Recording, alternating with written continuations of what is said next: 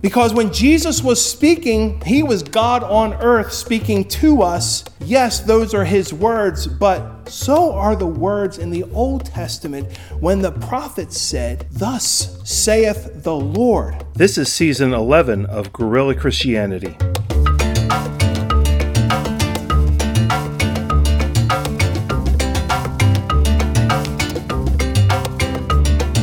My name is Pastor Brett Walker, and I'd like to thank you for listening to Guerrilla Christianity, an unconventional, no apologies exposition of God's grace from an Orthodox Wesleyan point of view. God's holy word is essential to our teaching, so let's get into God's word right now.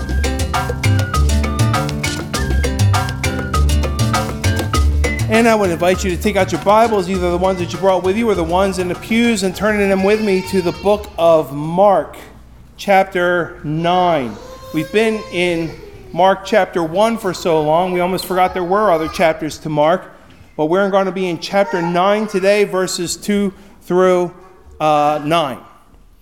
Uh, today we conclude our Epiphany series called Following Christ. We've been looking throughout the season of Epiphany what it means to be a follower of Christ. and so in the first week, we talked about how we answered the invitation. Christ invites us to come and see. Um, we even saw how uh, one of the disciples went out and found another gentleman, and that gentleman said, I, I don't believe that this is possible. And his response was, Come and see. Come and see for yourself. Uh, in, in the second week, we talked about answering the call, how Jesus went and he called the fishermen and he called them from their work into God's work. And they went from being fishermen to being fishers of men or fishers of people. And so we too are still fishing for people, as it were. Week three, we talked about how Jesus taught with authority. He cast out demons and he spoke authoritatively on Scripture because he is the authority, he is the author of the Word of God. And so everything that's in the Bible is his Word as well. Uh, last week we looked at how Christ prays, and we said, How can we pray like Christ? Uh, early in the day, alone with God, making prayer a priority, and seeking God's will and the strength to do what he calls us to do. This week we are concluding with the vision of Jesus in all of his splendor. We call it the Transfiguration. It is the Sunday before uh, the season of Lent begins, and so it is Transfiguration Sunday. Let us hear now the word of the Lord for us. Uh, Mark chapter 9, verses 2 through 9. And after six days, Jesus taketh with him Peter and James and John, and leadeth them up into an high mountain apart by themselves, and he was transfigured before them. And his raiment became shining, exceeding white as snow, so as no fuller on earth can white them. And there appeared unto them Elias with Moses, and they were talking with Jesus. And Peter answered and said to Jesus, Master, it is good for us to be here. And let us make three tabernacles, one for thee, and one for Moses, and one for Elias. For he wist not what to say, for they were sore afraid. And there was a cloud that overshadowed them, and a voice came out of the cloud, saying, This is my beloved Son, hear him. And suddenly, when they had looked round about, they saw no man any more, save Jesus only with themselves. And as they came down from the mountain, he charged them that they should tell no man what things they had seen till the Son of Man were risen from the dead. This is the word of the Lord for the people of God. Thanks be to God. Let us pray. Father God, we come to you for instruction, for knowledge, for wisdom, that we may know you more and follow you more closely. Pour out your Holy Spirit upon us that we may see the glory of your holy word through Jesus Christ, our Lord and teacher. Amen. There is a movement in the church. Um, it actually began, well, it began more than 50 years ago, but it's really started to take off in the last 50 years or so. and that movement is uh, euphemistically called red letter Christianity. Maybe you've heard of it. Red letter Christianity. What it, and what it means to be a red letter Christian is that you pay particular attention to the red letters in the Bible. Now, most of my Bibles honestly do not have red letters in them, but this particular one does. Um, this is the one that I teach from in the pulpit, and you can see that there are red letters in there. Um, the red letters are the words of Christ. In fact, on the spine of the Bible, it says words of Christ in red. Now, why would they do this?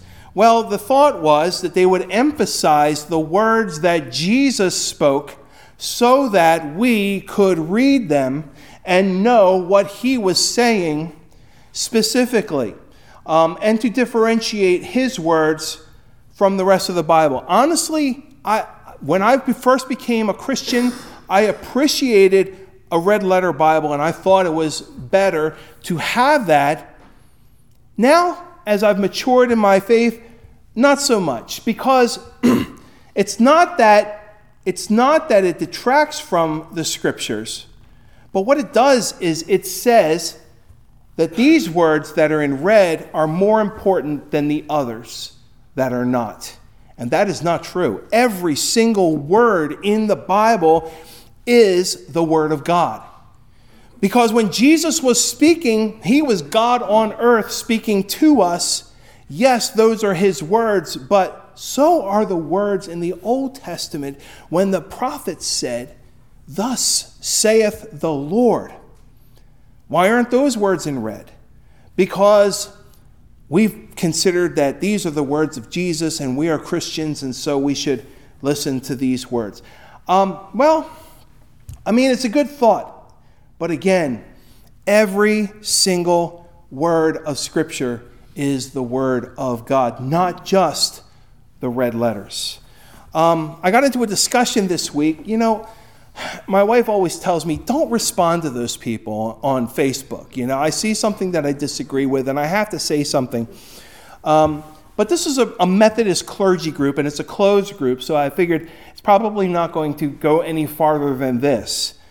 Um, but one of the clergy members had posted an article that they had written. It was very well uh, researched and it was very well written, and to my mind, 100% wrong. Because their assertion was in this reading from the Transfiguration, what we learn is that when Jesus speaks, if his words contradict the rest of Scripture, that we should listen to him. Now, on the surface, that sounds like, yeah, we should probably do that. But the reality is, number one, Jesus never contradicted Scripture. There's nowhere that Jesus says one thing and the Scripture tells us something else, okay? Now, where this discussion grew from is really the, the Sermon on the Mount. And in the Sermon on the Mount, there are places where Jesus says, you know, it, you have heard that it was said, for example, you have heard that it was said, an eye for an eye, but I say to you that if your enemy strikes you on the one cheek, turn to him the other, you know? And so he was saying to be a purveyor of peace. Um, now, that is not a contradiction of Old Testament scripture, okay? Notice he says, You have heard that it was said. Whenever he's speaking about things that are written in the scriptures, he uses the words, it is written. Okay? It is written. It was written down uh, by people. It was given by inspiration of God to someone to write down for our edification so that we can know God better. Um, either through divine uh, and direct revelation, as in a prophet speaking, Thus saith the Lord, that, would, that, that's a direct revelation from God. Or it could be an inspired word in recording a historical event and particular details that God wants us to know. Either way, it is the inspired word of God. And so, God, so Jesus, as the second person of the triune head, could not contradict that which God has already spoken, right? Uh, God can't contradict himself. And so, he says, it is written. And those things he gives great credence to. But when he says, you have heard that it was said, what he's talking about there is the oral tradition the oral tradition, which is the tradition of men coming up with more rules and regulations to build around the law of God so that we don't approach the law of God. For example, uh, the Sabbath rule, which said the Sabbath law says, you know, Remember the Sabbath day and keep it holy. Six days you shall do all your labor, while on the seventh day is, is a day that is holy unto the Lord. On it you shall do no work, neither you, nor your, uh, nor your children, nor your servants, nor your animals, anything, right? Well, that's the law of God. But then the oral tradition came up and said, well, if we're not supposed to do any work on, on the Sabbath day, let's not do anything that even looks like work. And so they, had, they made up s- silly laws, really, Things like, and the, and the example I always point to in the Mishnah is, uh, you know, if your house is burning down and it happens to be the Sabbath, what do you do? You can't run in and grab all your stuff and, and bring it out, right? That would be considered work. But what you can do hmm, is strip down naked and walk into the house and put on clothes and walk out of the house and strip down naked and walk into the house, and that's not considered work. See how silly that is? That's, that's, that's man trying to build a hedge around the law of God so that we don't approach it, right? And so when, God, when Jesus says, You have heard that it was said, he's talking about the oral tradition, which is not scripture. It is not inspired. It is just people trying to make up rules so that we don't somehow accidentally uh, violate the law of God. All right, so um, that was the discussion that I had this week. Uh, the, the gentleman who was, again, very well researched, very well read, and very well written uh, article, but his, his conclusion was that when Jesus speaks, if he contradicts the scriptures, then we listen to him. But Jesus doesn't contradict the scriptures. That's what I was trying to say that he nowhere does Jesus contradict what the Bible actually says because he couldn't. He, God cannot contradict himself. So anyway, we've been going verse by verse through um, the first chapter of Mark. Now we leap ahead to chapter 9. So let's real quick uh, look at what the uh, context is of what we read today in this transfiguration. All three of the synoptic gospels, Matthew, Mark, and Luke, all present the transfiguration in the same order, beginning with Peter's confession of Jesus as the Christ. If you look up at verse 27, chapter 8, it says, Jesus went out and his disciples into the towns of Caesarea Philippi.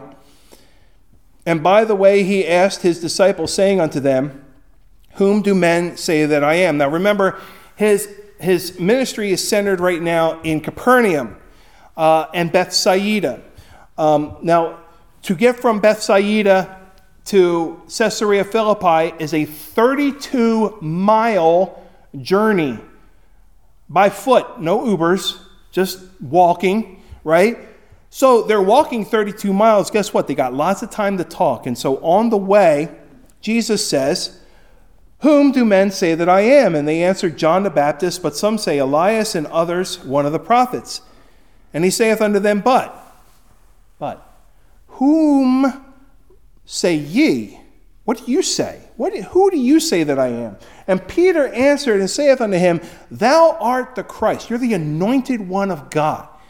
In the other Gospels, he says, You are the Christ, the Son of the living God and he charged them that they should tell no man of him because the world is not ready yet. Okay? We understand because we're on this side of uh, we're on this side of the resurrection. We're on this side of the crucifixion. We're on this side of his dying and raising again.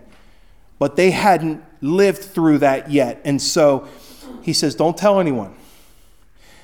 Verse 31 He began to teach them that the Son of Man must suffer many things and be rejected of the elders and of the chief priests and scribes and be killed, and after three days rise again. And he spake that saying openly. And Peter took him and began to rebuke him. Now, the same person who just said, You are the Christ, the Son of the living God, now says, Jesus, don't tell people you're going to be dying. Nobody's going to follow a dead man. Nobody's going to follow someone that they know is going to die. Don't tell people that, even if it's going to happen. Don't tell anybody. But when he turned about and looked on his disciples, he rebuked Peter, saying, Get thee behind me, Satan, for thou savorest not the things that be of God, but the things that be of men. In other words, he's saying, You're not putting your, your eyes on the things of heaven. You're looking at the. I'm looking at my ministry through the eyes of God. You're looking at the, my ministry through the eyes of men. And so um, he rebuked him. The very same person who said, You are the Christ, now gets, and get behind me, Satan, right? Highs and lows, that's what Peter gets. So, verse 34. Verse 34. And when he had called the people unto him with his disciples also, he said unto them, Whosoever will come after me, let him deny himself and take up his cross and follow me. Again, taking up the cross is a foreign concept to these people because they haven't seen it yet. They understand what a cross is. A cross is an implement of execution. And what Jesus is saying is put to death that, that worldly part of you, that sinful part of you, and follow me. Do as I do. You know, and Jesus was a great shepherd because he led by example. He went before his flock and they followed him. For, he says, verse 35, for whosoever shall save his life shall lose it, but whosoever shall lose his life for my sake and the gospel's, the same shall save it. For what shall it profit a man if he gain the whole world and lose his own soul? Or what shall a man give in exchange for his soul? And what he's saying is, you know, what in the world can you possibly sell your eternal soul for? You know, would you sell one of your eyes for ten for a million dollars? You know, I wouldn't because I like seeing. You know, and I, I and I don't know that I would be able to part with that. In fact, so much so that uh, those who were blind were coming to Jesus and asking to be healed, to have their sight restored to them, because our sight is precious, because we can see the beauty of God's world all around us. You know, uh, I, it's bad for people who, who have no sight. I have my sight. I won't sell one of my eyes for ten for ten million dollars, not for hundred million dollars, not and certainly not both of my eyes, because then I couldn't see anything. And if my eyes were so precious to me, what about my eternal soul? What about my eternal spirit that lives forever? Do I want to live with God in His eternal glory and splendor? Yes, I do. And that's what he's saying here. What shall a man give in exchange for a soul? Then he says, Whosoever therefore shall be ashamed of me and of my words in this adulterous and sinful generation, of him also the Son of Man shall be ashamed when he cometh in the glory of his Father with the holy angels. And then finally he says, Verily I say unto you, verse nine, ver, chapter 9, verse 1 Verily I say unto you that there be some of them that stand here which shall not taste of death till they have seen the kingdom of God come with power. There's people standing right here in our midst who will not see death until they see the, king, the kingdom of God coming in power and glory. And, and this is true. And that goes right into the next verse. Verse 2 Six days, after six days, Jesus taketh with him Peter and James and John Peter, James, and John, by the way, these are the three disciples who are closest to Jesus and they're later leaders in the church.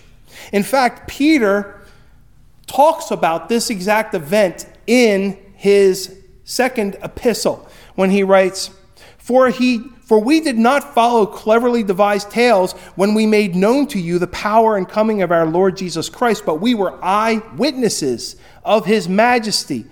For when he received honor and glory from God the Father, such an utterance as this was made to him by the majestic glory This is my beloved Son, with whom I am well pleased. And we ourselves heard this utterance made from heaven when we were with him on the holy mountain. He's saying, I'm not telling you what a friend of a friend of a friend saw. I'm telling you what I saw and heard with my own eyes and ears.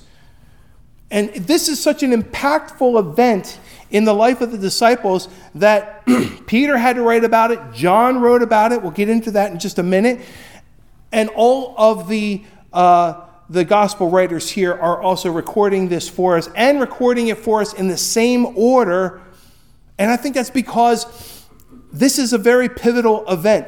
This is the event where Jesus goes from declaring himself, showing himself, revealing himself, and now he begins that, that march towards Jerusalem, towards Calvary towards the cross. This is the pivotal point that begins his march to the crucifixion.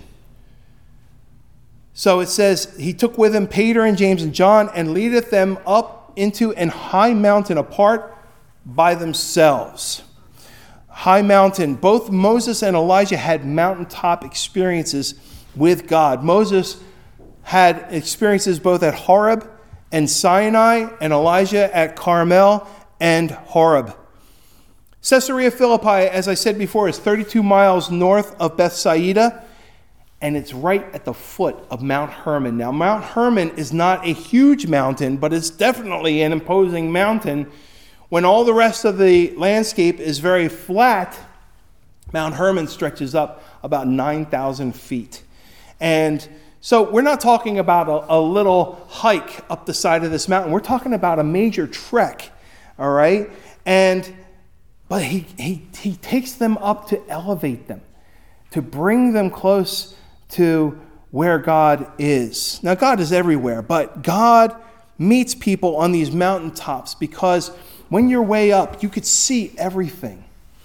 You know, in uh, verse 3, verse 3. His raiment became, I'm sorry, the end of verse 2 going into 3. He was transfigured before him. That word transfigured is metamorpho, which is where we get our word metamorphosis from. Okay? So he was transfigured. His whole appearance changed. His raiment his clothing became shining, exceeding white as snow, so as no fuller on earth can white them. I love that description. No one could bleach them. It's almost like a it's almost like a laundry detergent commercial, isn't it? It's like, look at how white his clothes are. You know, nobody can get them that white, you know? Well, the fact is, they'd never seen anything like this. The, the, the Geneva Bible describes it that he was sparkling. Can you imagine? He, uh, because we're talking about seeing something that we cannot describe by human terms. His raiment became shining, exceeding white as snow, so as no fuller on earth can white them. The radiancy of Jesus' garments denotes his splendor and his glory. Note the difference between Moses in Exodus 34 and Jesus here. In Exodus 34, Moses reflects the glory of God. Exodus 34 29, it says, It came about when Moses was coming down from Mount Sinai, and the two tablets of the testimony were in Moses' hand as he was com- coming down from the mountain, that Moses did not know that the skin of his face shone because of his speaking with God. In other words, he was reflecting the radiancy and glory of God in whose presence he was standing. But he was a reflection of the glory of God. Jesus is the glory of God. In Colossians chapter 1 and verse 15, we read, He, Jesus, he is the image of the invisible God, the firstborn of all creation. For by him all things were created, both in the heavens and on earth, visible and invisible, whether thrones or dominions or rulers or authorities, all things have been created through him and for him. He is before all things, and in him all things hold together. Jesus is the glory of God. And so he's not reflecting it, he's not shining it forth. It's coming from within him because he is God. He is God. And there appeared unto him Elias with Moses, and they were talking with Jesus. Now, you have Elijah and Moses. Um, another account that we didn't read today from the uh, lectionary talks about how Elijah and Elisha went, and Elijah took his mantle and he struck the Jordan, and the waters parted, and he walked and crossed over. So Elijah left the promised land in order to be taken up by God. Moses never entered the promised land because he disobeyed God and God would not allow him. Moses died before the, the, the nation of Israel conquered the promised land. and so now Caesarea Philippi is on the eastern side of the Jordan River.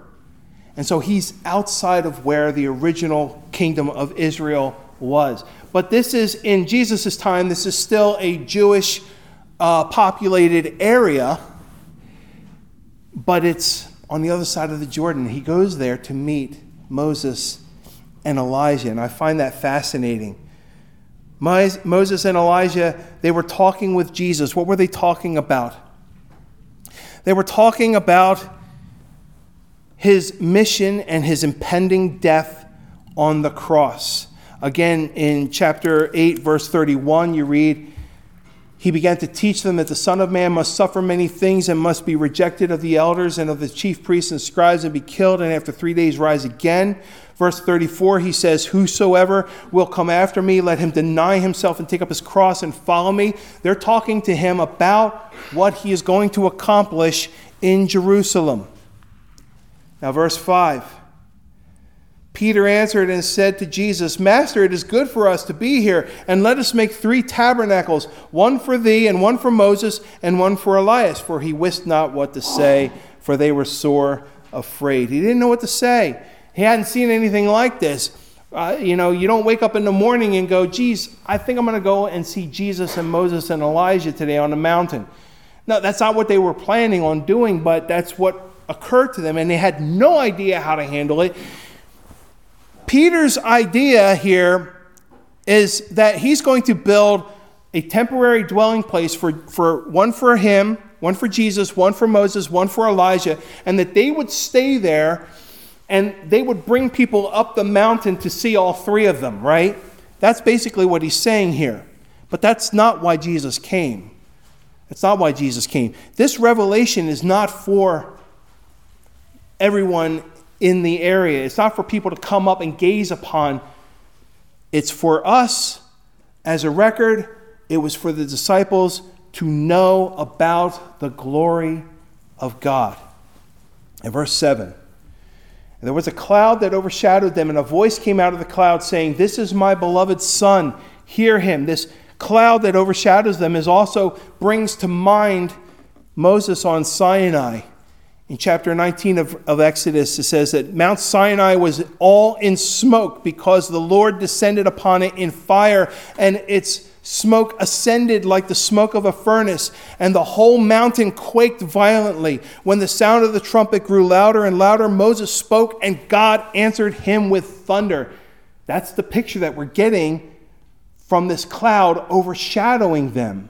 The voice comes out of the cloud. There's no doubt as to whom this voice belong as to whom this voice belongs. This is God Almighty the Father giving witness to, and authority to the Son. He says, "This is my beloved Son. Hear him. Hear him." It's not just hear him because guess what? We can hear and not listen. The word that is spoken here is acoete auto.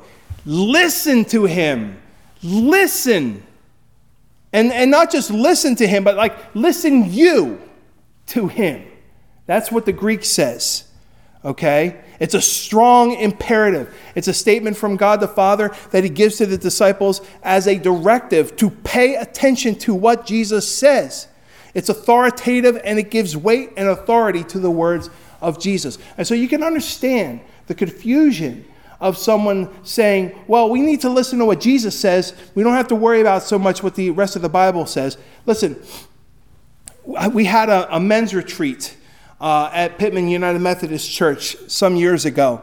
And um, two of the men, uh, let's see, one of the men who was in attendance and the pastor who was teaching the lessons for the men's retreat kind of butted heads over this issue because the, the gentleman who was in attendance was saying, Well, Paul writes this in so and so, and the pastor was saying to him, But that's Paul, that's not Jesus.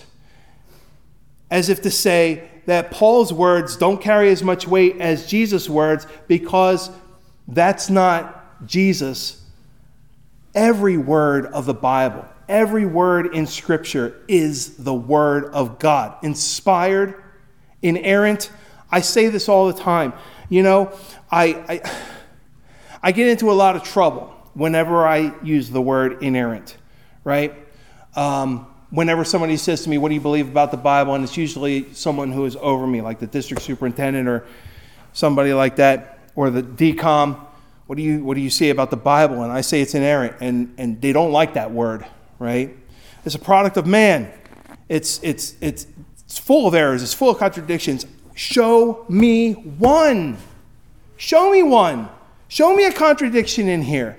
I guarantee you, everything that you, anything that anybody sees as a meme or a five minute video on YouTube that explains that there are contradictions in the Bible, I'm, I'm, telling you that there are explanations that are very simple, and you don't have to twist things. You really have to twist things to, to say that they're contradictions.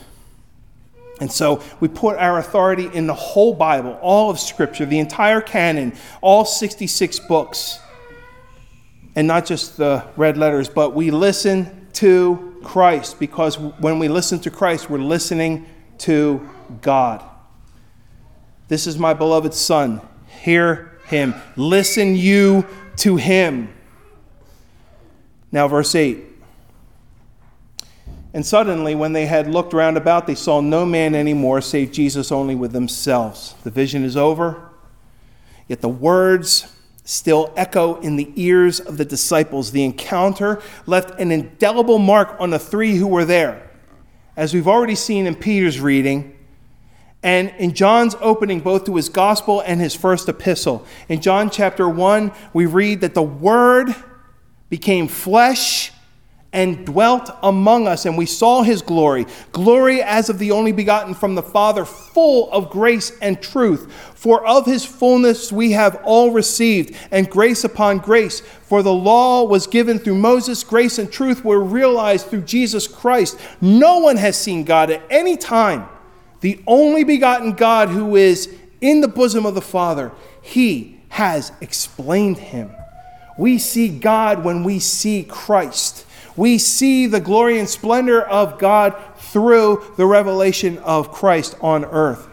In 1 John chapter 1, his, his first epistle, he says, What was from the beginning, what we have heard, what we have seen with our eyes, what we have looked at and touched with our hands concerning the word of life. And the life was manifested and we have seen and testify and proclaim to you the eternal life which was with the Father and was manifested to us. What we have seen and heard, we proclaim to you also, so that you may have fellowship with us. And indeed, our fellowship is with the Father and his Son, Jesus Christ.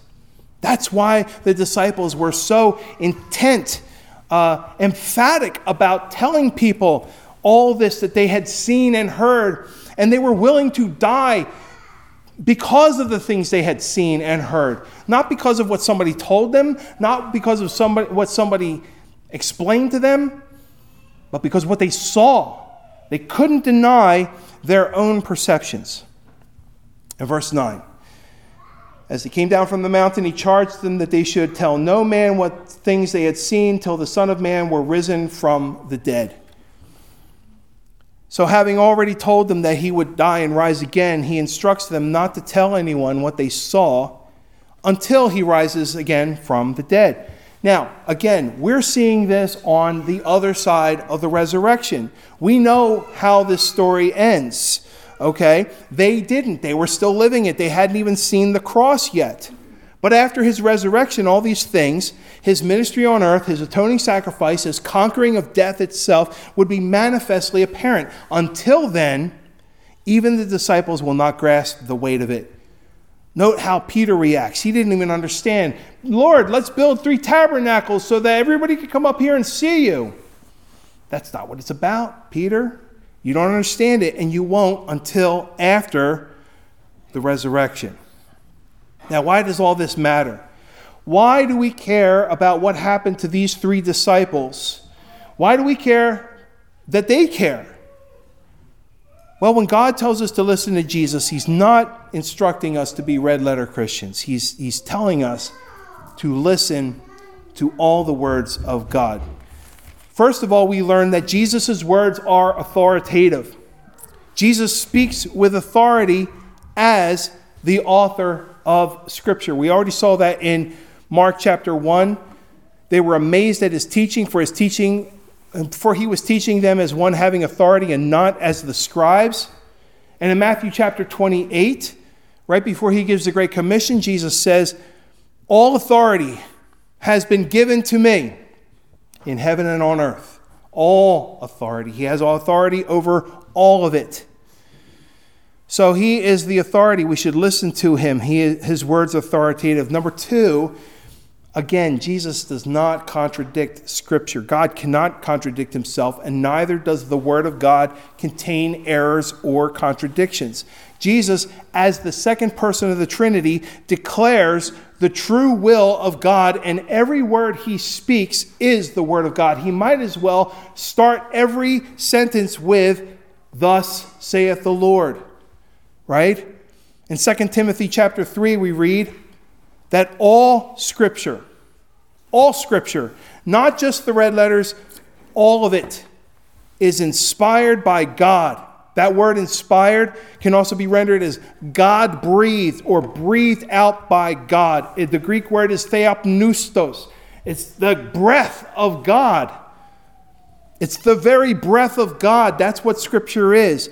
All scripture is inspired by God and profitable for teaching, for reproof, for correction, for training in righteousness, so that the man of God may be adequate, equipped for every good work. So, Jesus is authoritative. Jesus does not contradict Scripture in this. Jesus is the Word of God made flesh. Jesus came to be the atoning sacrifice for us all, but he also taught wherever he went he demonstrated his authority by the miracles he performed. And now this is very paramount. And, and I, I love that we have so many kids in our church. And I love that we're baptizing Hunter today. I think it's amazing to see. I love to hear the joy of the children as they come into the, into the building, into, into the worship space. We ought to teach these words to our children.